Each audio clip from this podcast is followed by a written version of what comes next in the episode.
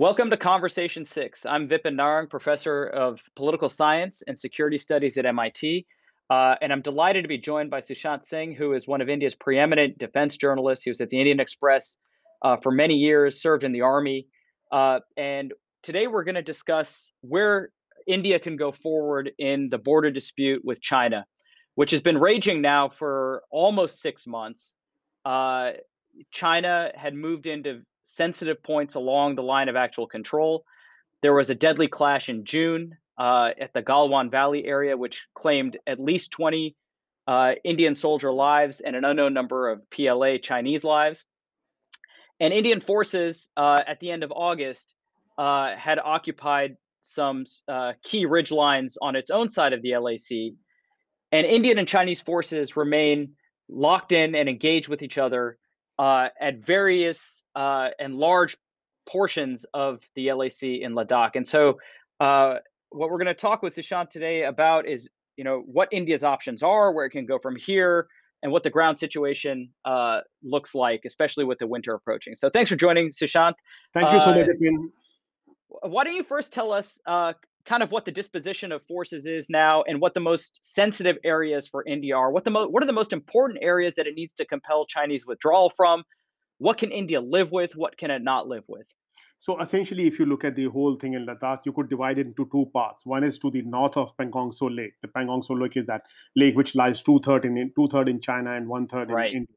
It's you know it's 135 kilometer long lake, you know, uh, like a shaped like a boomerang. So the the areas to the north of the lake this, these are the areas where the Chinese had come in. And this goes right up to the Karakoram Pass, which is the which is the the the pass which connects India to China, absolutely at the northern tip of northern tip of India, and very close to Karakoram Pass is a place called Depsang or Depsang Plains. This is an area which is of critical importance to India because it is the it is where the Chinese have come in approximately 18 kilometers inside the line of actual control, and this is the area where Pakistanis can come in from the other side if the Chinese were to move in move in much further and threaten the the Siachen Glacier which the Indians had occupied in 1984. Uh, that is the most vulnerable area for India as far as the region in up north is concerned. Then there are other areas in the region which are much closer to a strategic highway, the DSDBO road that India had made, areas like Galwan, areas like Hot Spring. And then there is a very sensitive area politically because it's a tourist spot, because a lot of Indian tourists go there.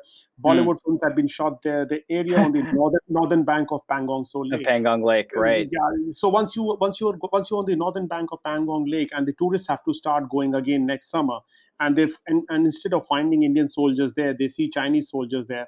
That can be pretty embarrassing for any government, and most of all. But so, what what was China hoping to achieve by you know essentially uh, you know attempting this fait accompli? It, it wants to cut off this highway. It wants to threaten uh, Indian infrastructure buildup. Uh, I mean, the timing with the pandemic and everything is also interesting, but you know, at the at, at least at the tactical Vipin, level. I think, Vipin, I think tactically it is not very clear what their what their what their specific aims were. Even the foreign minister and the and the and the senior army officials uh, in off the record briefings have been very uh, have been very hesitant to commit as to what the tactical gains were. But very clearly, you know, once they've moved in, they've moved in. They've tried to assert their authority or control uh, till the line of actual control as to as spoken by them in 1959 the 1959 line of actual control. Right so that, that is, has been raised recently yeah. And yeah, so is, what what are india's options now though right? So china yeah, chinese so, forces are sit yeah. there they're reinforced in the rear they're prepared for the winter. The external affairs minister Jaishankar keeps hinting at these confidential talks but you know how much stock do you put in that? We've seen that before uh, yeah, so and there's been no movement. Yeah. So, so you know, very clearly, India has a way we can. So you know, and the fact that India is very hesitant and not not really uh, in a position to to push the button, so to speak. So when Indians, the the the period you spoke about, and late August, early September, when Indians moved on the southern side of Pangong Tso Lake in the Chushul right. sector, they, they they did not go and occupy occupy any of the areas across the line of actual control. They only occupied areas on this side of the line of actual control.